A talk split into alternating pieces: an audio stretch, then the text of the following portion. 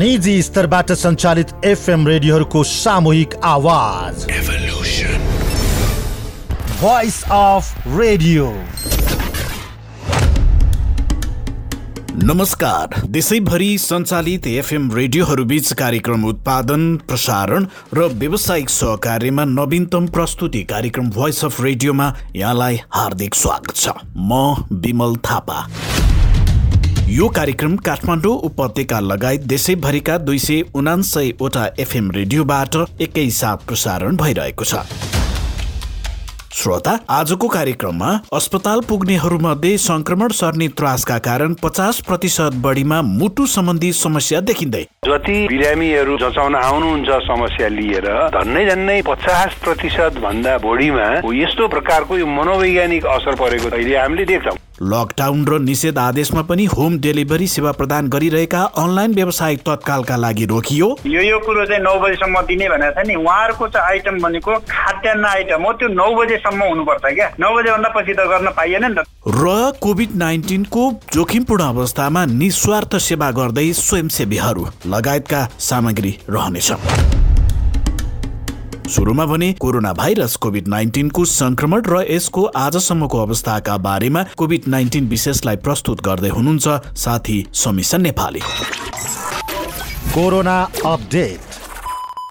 Novel corona भाइरसको संक्रमणबाट पछिल्लो चौबिस घण्टामा थप बाह्रजनाको मृत्यु भएको छ। स्वास्थ्य तथा जनसङ्ख्या मन्त्रालयका प्रवक्ता डाक्टर जागेश्वर गौतमले यो वृद्धिसँगै कोरोना संक्रमणबाट मृत्यु हुनेको कुल संख्या एक सय पन्चानब्बे पुगेको जानकारी दिनुभयो। मृत्यु हुनेमा चार महिला र आठ पुरुष रहेका डाक्टर गौतमले बताउनुभयो। मृत्यु हुनेमा मोरङका छप्पन्न र पैसठी वर्षीय दुईजना भक्तपुरका चौन्न वर्षीय एकजना र मकवानपुरकी एकात्तर वर्षीय एकजना गरी चारजना महिलाको कोरोना संक्रमणबाट मृत्यु भएको हो। यसै गरी उदयपुरका बाहन्न वर्षीय एकजना पर्साका बहत्तर वर्षीय एकजना धनुषाका पैंतालिस वर्षीय एकजना सिराहाका पचपन्न वर्षीय एकजना झापाका तिरासी वर्षीय एकजना चितवनका एकाउन्न वर्षीय एकजना कास्कीका बाहन्न वर्षीय एकजना र रूपन्देहीका साठी वर्षीय एकजना गरी आठजना पुरुषको कोरोना संक्रमणबाट मृत्यु भएको छ। हाल कोरोना संक्रमणबाट मृत्यु हुने दर शून्य दशमलव तीन प्रतिशत रहेको छ। नेपालमा कोरोना संक्रमितको संख्या छत्तिस हजार चार सय छप्पन्न पुगेको छ। गएको चौबिस घण्टामा नौ सय सत्ताइसजनामा कोरोना भाइरसको संक्रमण पुष्टि भएको स्वास्थ्य तथा जनसङ्ख्या मन्त्रालयले जनाएको छ। पछिल्लो चौबिस घण्टामा दस हजार दुई सय उनातिसजनाको पिसिआर विधि मार्फत कोरोना परीक्षण गर्दा नौ सय सत्ताइसजनामा संक्रमण देखिएको मन्त्रालयले जनाएको छ। यस्तै गएको चौबिस घण्टामा एक सय उनासत्तरी जना कोरोना संक्रमित निको भएर घर फर्किएसँगै डिस्चार्ज हुनेको कुल संख्या बिस हजार दुई सय पैँतालिस पुगेको छ नेपालमा सोह्र हजार उन्नाइसजना अहिले सक्रिय संक्रमित आइसोलेसनमा रहेका छन् यस्तै आठ हजार नौ सय उनाचालिसजना क्वारेन्टाइनमा रहेको मन्त्रालयले जनाएको छ यसैबीच कोरोना भाइरसका कारण काठमाडौँ उपत्यकामा एकै दिन चार सय पन्ध्रजना संक्रमित भएका छन् स्वास्थ्य मन्त्रालयका प्रवक्ता डाक्टर गौतमका अनुसार पछिल्लो चौबिस घण्टामा काठमाडौँमा तीन सय पचास भक्तपुरमा चौन्न र ललितपुरमा एघारजना गरी चार सय पन्ध्रजना नयाँ संक्रमित थपिएका हुन् काभ्रेको सागा स्थित स्पाइनल इन्जुरी पुनस्थापना केन्द्रमा कोरोना संक्रमित बिरामीको उपचार गर्न कोरोना संक्रमित स्वास्थ्य कर्मी नै खटिएका छन्। लक्षण नदेखिएका नौजना कोरोना संक्रमित बिरामीको उपचार गर्न अस्पतालमा कार्यरत नौजना कोरोना संक्रमित स्वास्थ्य कर्मी खटिएका हुन्। अस्पतालका मेडिकल डाइरेक्टर डाक्टर राजु ढकालका अनुसार संक्रमित बिरामीलाई उपचार गर्न स्वास्थ्य कर्मीको अभाव हुने देखिएपछि त्यसो गरिएको हो। उहाँका अनुसार यसरी उपचार गराउन जिल्ला जनस्वास्थ्य कार्यालय काभ्रे स्वास्थ्य मन्त्रालय र बिरामीको समेत स्वीकृति लिएको छ। र स्वास्थ्य तथा जनसङ्ख्या मन्त्रालयले तीन अस्पताललाई कोभिड अस्पताल बनाएको छ। काठमाडौँ उपत्यकाको जनमैत्री र कान्तिपुर अस्पताललाई कोभिड अस्पतालमा स्वीकृत गरिएको हो। जनमैत्री लामो समयदेखि बन्द थियो। यस्तै वीरगंजको नेसनल मेडिकल कलेजको शिक्षण अस्पताललाई पनि कोभिड अस्पतालमा सूचीकृत गरिएको मन्त्रालयका प्रवक्ता डाक्टर जागेश्वर गौतमले जानकारी दिनुभएको छ। श्रोता कोरोना भाइरसको संक्रमणले समाजमा अहिले विभिन्न खालका समस्या निम्त्याइरहेको छ। कोरोनाको कारण देखिने स्वास्थ्य समस्या त छँदैछ त्यस बाहेक पनि मानिसमा कोरोनाको त्रासका कारण मनोवैज्ञानिक समस्या पनि उत्तिकै देखिन थालेको छ। त्यसको प्रत्यक्ष प्रभाव मुटुमा समस्या देखिनेहरूको अवस्था पनि उत्तिकै छ। संक्रमण त्रासका कारण निम्तिएको विभिन्न खालका समस्या लिएर मानिसहरू अस्पताल आउने गरेको स्वास्थ्य कर्मीहरूले बताउन थालेका छन्। विशेष गरेर मुटु सम्बन्धी समस्या लिएर अस्पताल पुग्नेहरूमध्ये संक्रमण सर्ने त्रासका कारण समस्या उत्पन्न भएका पचास प्रतिशत बढी रहेको चिकित्सकहरूले बताउन थालेका छन्। साथै यमुना राणाको report. Report of the day corona महामारीले अनेक समस्या निम्त्याएको छ। लामो समयसम्म मानिसहरू महामारी सर्ने भयमा बसिरहँदा मानिसहरूमा स्वास्थ्य समस्या पनि देखिन थालेको छ। कोरोना संक्रमण भएपछि हुने समस्या त छँदैछ तर संक्रमण त्रासका कारण पनि निम्तिएको समस्या लिएर मानिसहरू स्वास्थ्य संस्थामा उपचारका लागि जाने गरेको स्वास्थ्य कर्मीले बताएका छन्। विशेष गरी मुटु सम्बन्धी समस्या लिएर अस्पताल पुग्नेहरू मध्ये संक्रमण सर्ने त्रासका कारण समस्या उत्पन्न भएका पचास प्रतिशत बढी रहेको शहीद गङ्गालाल हृदयरोग अस्पतालका वरिष्ठ मुटुरोग विशेषज्ञ डाक्टर प्रकाश रेग्मीले बताउनुभयो। यसरी उपचारका लागि पुग्नेहरूमा छाती भारी हुने मुटुको धड्कन बढ्ने श्वास प्रश्वासमा समस्या हुने निद्रा नपर्ने पसिना आउने खाना रुचि नहुने जस्ता समस्या देखिने उहाँको भनाइ छ। कोरोनाको संक्रमण नहुँदा पनि मानिसलाई त्यो डर त्रासको कारणले गर्दाखेरि एक प्रकारको मनोवैज्ञानिक असर परेर अब छाती भारी हुने मुटुको धड्कन बढ्ने डर लागेर आउने खलखल्ती पसिना आउने हात खुट्टा पोल्ने निन्द्रा नपर्ने खान रुचि नहुने हो यस्तो खालका यो मनोवैज्ञानिक असरहरू परेको अवस्था पनि छ।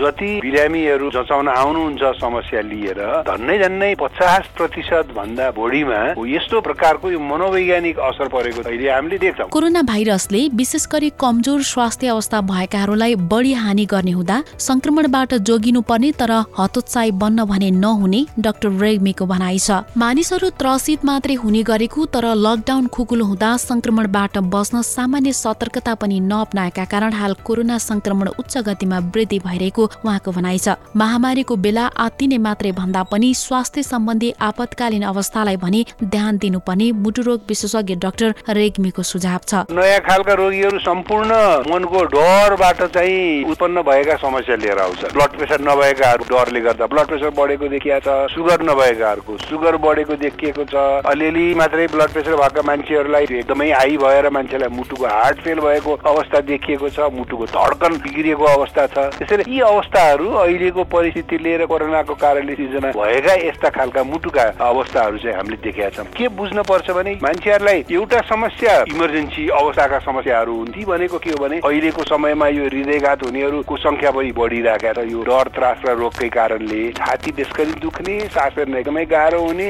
चक्कर लाग्ने बेहोस हुने र चाहिँ ब्लड प्रेसर एक सय अस्सीका मुनि सय भन्दा माथि जाने यो चारवटा अवस्थालाई चाहिँ हामीले मुटुको इमर्जेन्सी अवस्था मानेर यस्तो लक्ष्य देखियो भने तुरुन्तै नजिकको अस्पतालमा जान पर्छ नेपालमा परिवर्तित जीवनशैलीका कारण पनि उच्च रक्तचाप मधुमेह र मुटु सम्बन्धी समस्या भएका बिरामीहरू बढ्न थालेका छन्। विशेष गरी पाको उमेरका व्यक्तिहरूमा यो समस्या देखिने गरेकोमा पछिल्लो समय असुस्थकर खानपान तनाव र व्यायाम बिनाको जीवनशैलीले गर्दा जुनसुकै उमेर समूहका मानिसहरूमा पनि यस्ता समस्या निम्तिने गरेको चिकित्सकहरूको भनाइ छ। तर कोरोना महामारीका बेला अन्य समस्याका कारण तनाव बढ्दा मुटु सम्बन्धी समस्या बढ्ने जोखिम पनि रहेको तर संक्रमण त्रासका कारण वास्तविक रूपमा समस्या नभए पनि भएको हो कि भन्ने भ्रम पर्ने मनोपरामर्शदाता डाक्टर वासुदेव आचार्य बताउनुहुन्छ।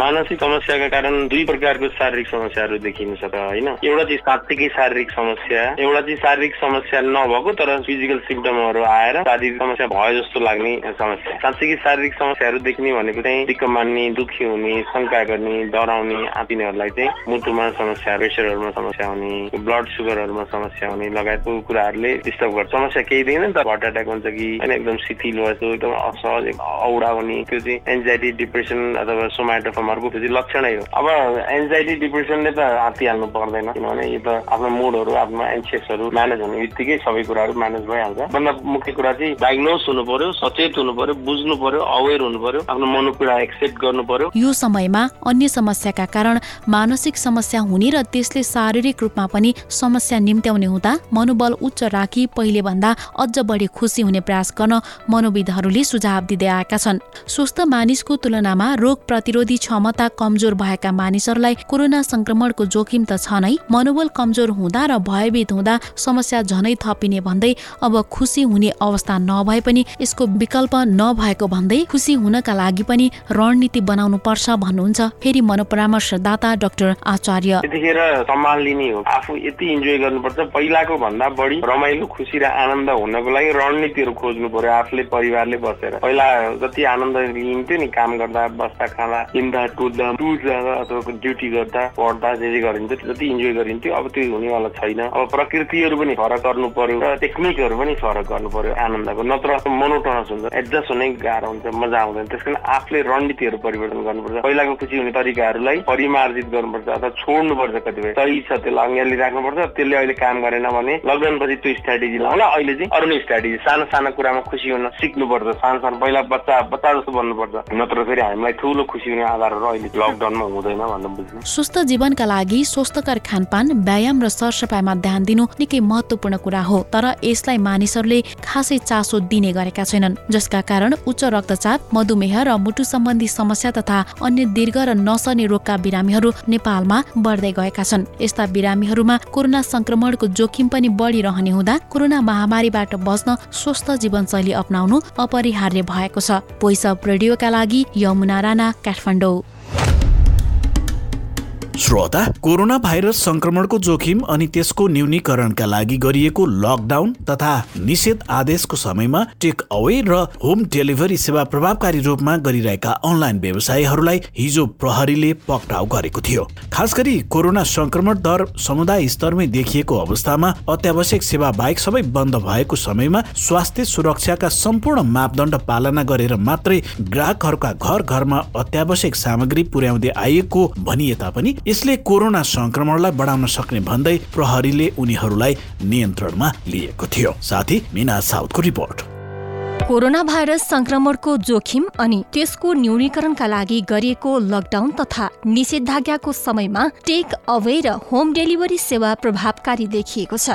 खास गरी कोरोना संक्रमण दर समुदाय स्तरमै देखिएको अवस्थामा अत्यावश्यक सेवा बाहेक सबै सेवा बन्द भएको समयमा स्वास्थ्य सुरक्षाका मापदण्ड पालना गरेर मात्रै ग्राहकका घर घरसम्म अत्यावश्यक सामग्री पुर्याउने भएकाले टेक अवे र होम डेलिभरी सेवा प्रभावकारी मानिँदै आएको थियो। तर निषेधाज्ञा उल्लङ्घन गर्दै अनलाइनको माध्यमबाट प्रचार गरेर व्यवसाय जारी राखेको भन्दै प्रहरीले हिजो काठमाडौँको विभिन्न स्थानबाट डेलिभरी बोय तथा सञ्चालकलाई पक्राउ गरेको थियो। उनीहरूलाई निषेधाज्ञा अवधिभर सेवा बन्द गर्ने सहमतिमा आज बिहान रिहा गरिएको छ। अत्यावश्यक बाहेक अन्य सेवालाई बिहान नौ पन्ध्र बजेसम्मलाई मात्र समय तोकिएकाले अन्य सबैमा सेवा दिन नपाइने बताउनुहुन्छ। प्रहरी प्रधान कार्यालय काठमाडौँका प्रवक्ता एसएसपी कुबेर भिडियो कार्यालयले चाहिँ विज्ञप्ति जारी गरेका छ नि यो यो कुरालाई चाहिँ दिनभरि दिने यो यो कुरो चाहिँ नौ बजीसम्म दिने भनेको छ नि उहाँहरूको चाहिँ आइटम भनेको खाद्यान्न आइटम हो त्यो नौ बजेसम्म हुनुपर्छ क्या? नौ बजेभन्दा पछि त गर्न पाइएन नि त। उहाँहरूले बिहान नौ बजे पछाडि पसलहरू खोल्न पाइँदैन भनेर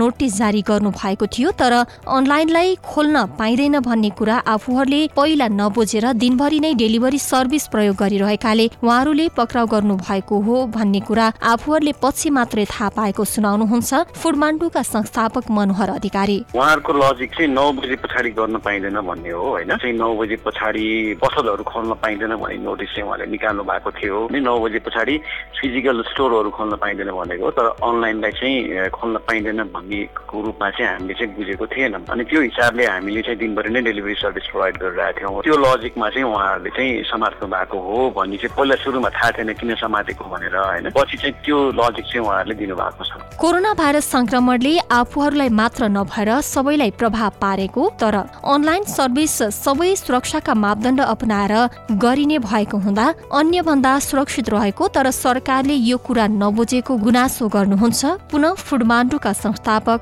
अधिकारी। यो पनि भनेको होइन कि हामीलाई मात्रै प्रभाव पर्ने होइन सबैलाई नै प्रभाव पर्छ। तर अब अनलाइन सर्भिसमा चाहिँ रिलेटिभली हामीले दिने सर्भिस भनेको चाहिँ सेफ हुन्छ भन्ने हाम्रो भनाइ हो। किनभने फिजिकल स्टोरमा तपाईँ आफै जानुहुन्छ अर्को आप सब जस धेरैजना एकै ठाउँमा कन्ट्याक्ट हुने चान्सेस धेरै हुन्छ तर अनलाइनबाट गर्दाखेरि चाहिँ सेफ्टी मेजर अप्नाएर र अलिकति डिस्टेन्स मेन्टेन गरेर डेलिभरी गर्छौँ। त्यो चिजले गर्दाखेरि चाहिँ अनलाइन सर्भिसलाई चाहिँ अलिकति हाम्रो चाहिँ प्रमोट गर्नुपर्छ यस्तो बेलामा। यो चाहिँ अब गभर्मेन्टले अलिकति बुझिरहेको छैन भनौँ न। पहिलो दिन सम्झाइ बुझाइ गरेर छाडिदिएको तर निषेधाज्ञा उल्लङ्घन गरेर फेरि पनि होम डेलिभरी सुरु गरे स्थानीय प्रशासन ऐन दुई हजार अठाइस र संक्रामक रोग ऐन अनुसार कारवाही गरिने बताउनुहुन्छ महानगरीय प्रहरी परिसर काठमाडौँका प्रमुख एसएसपी श्याम गेवाली। उहाँहरूले सञ्चालन गर्नुभयो भने त स्थानीय प्रशासन ऐन दुई हजार अठाइस अन्तर्गत उहाँहरू चाहिँ नियन्त्रणमा लिएर कारवाहीको भागीदारी हुन सक्नुहुन्छ।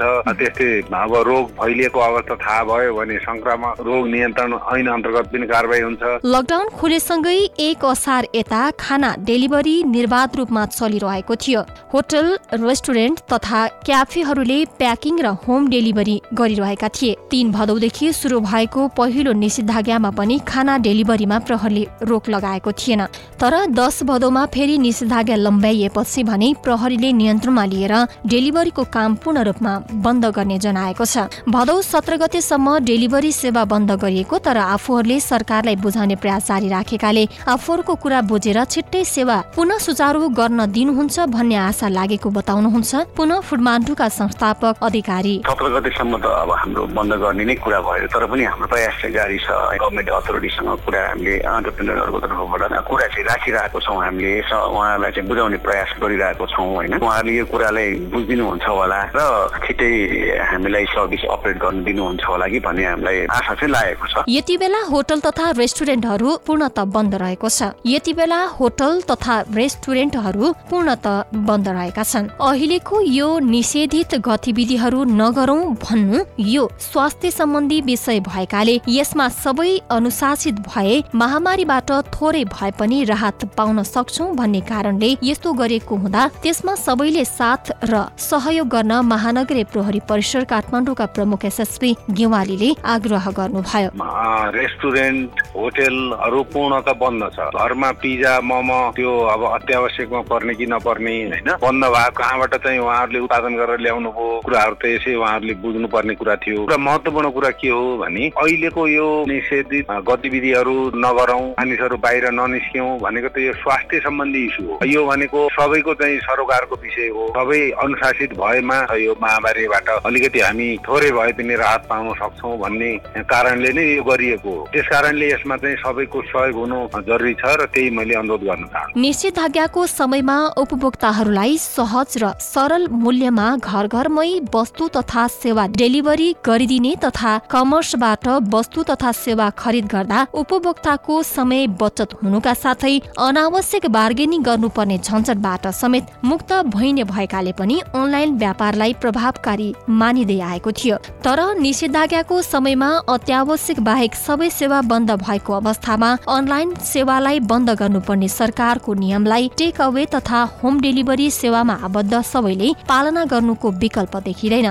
त्यसैले निषेधाज्ञाको समयमा सबै संयमित भएर घरभित्रै बसौँ आफ्नो अनि परिवारको स्वास्थ्यको ख्याल गरौँ आफू सुरक्षित रहौँ अनि अरूलाई पनि सुरक्षित रहन मद्दत गरौँ। भोइस अफ रेडियोका लागि मिना साउद काठमाडौँ।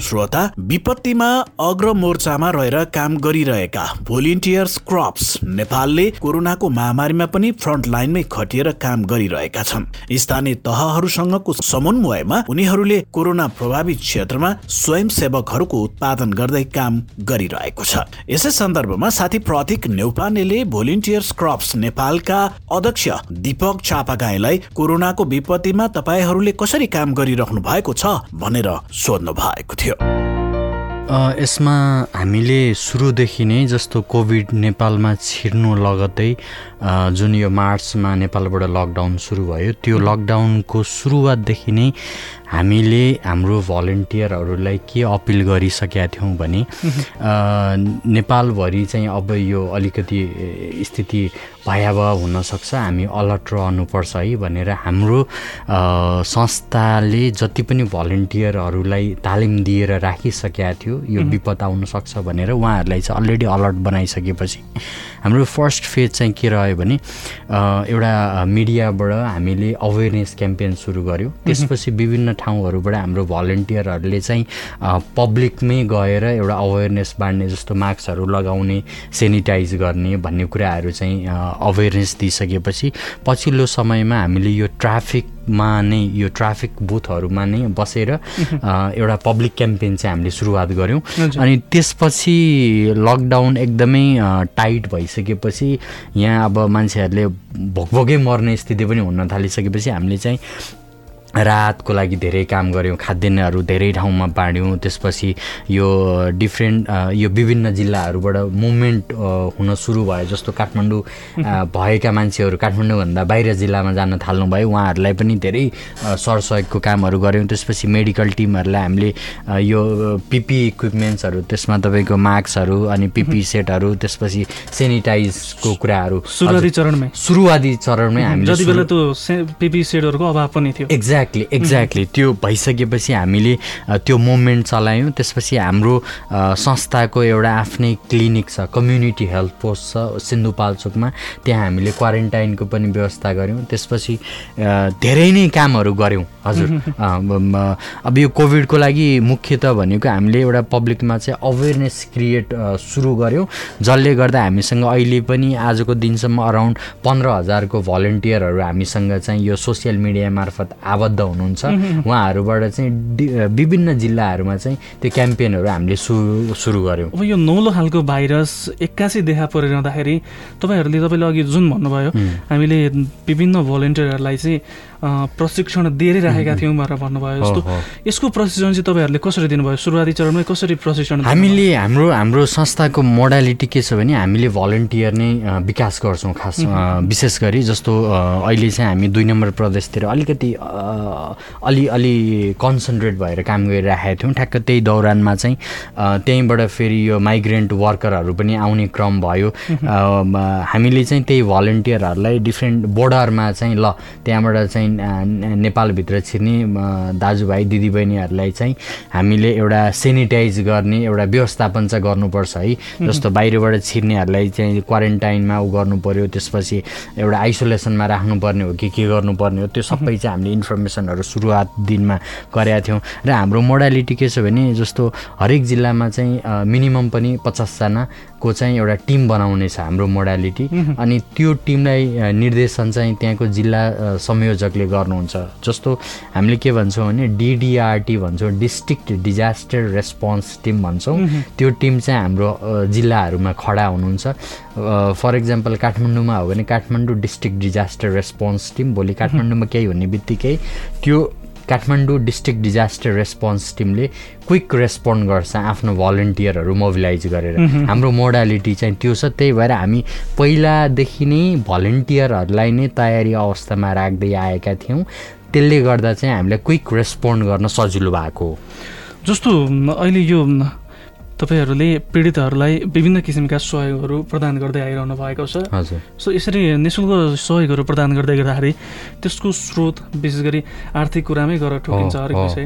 सो त्यसको स्रोत जुटाउने काम चाहिँ कसरी अ, अहिले कस्तो भइदियो भने नेपालमा भन्दा पनि नेपालभन्दा बाहिर चाहिँ स्थिति अझै भया भए भएको भएर हामीलाई नेपालबाट नै अहिले धेरै जसो फन्डिङ चाहिँ यो नेपालभित्रैबाट हामीले जुटायौँ। जस्तो यहाँको क्लबहरू रोटरी क्लबहरू लायन्स क्लबहरू त्यसपछि डिफ्रेन्ट विभिन्न व्यक्तिहरू त्यसपछि विदेशबाट पनि नभएको होइन जस्तो एक दुईवटा फ्यामिली फाउन्डेसनहरू जो बाहिर बस्नु भएको छ उहाँहरूले सपोर्ट गर्नुहुन्छ।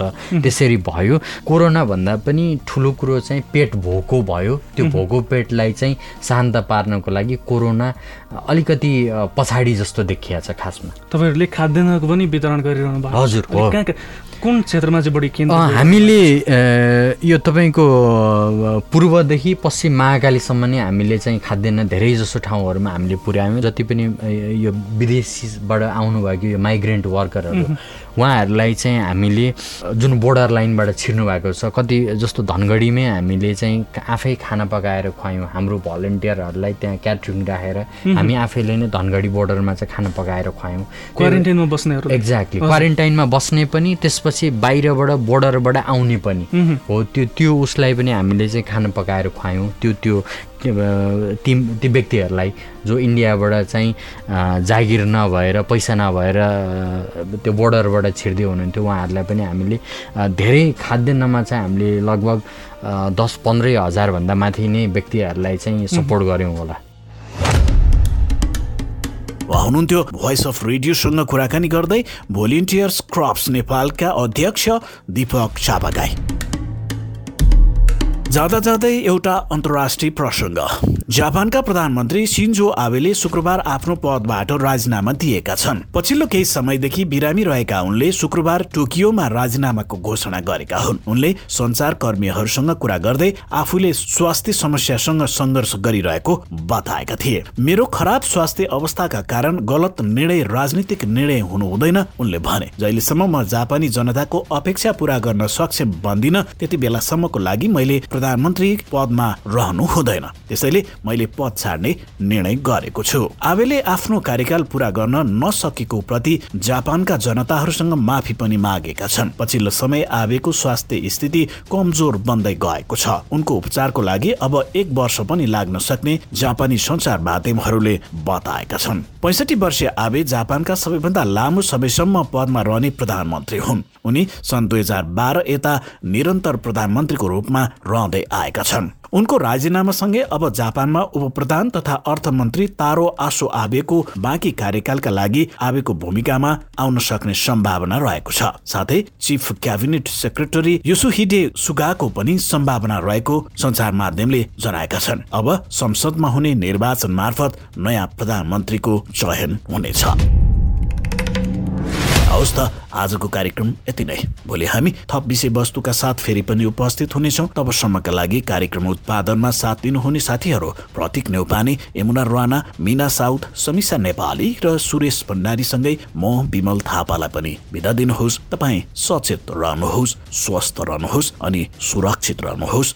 नमस्कार।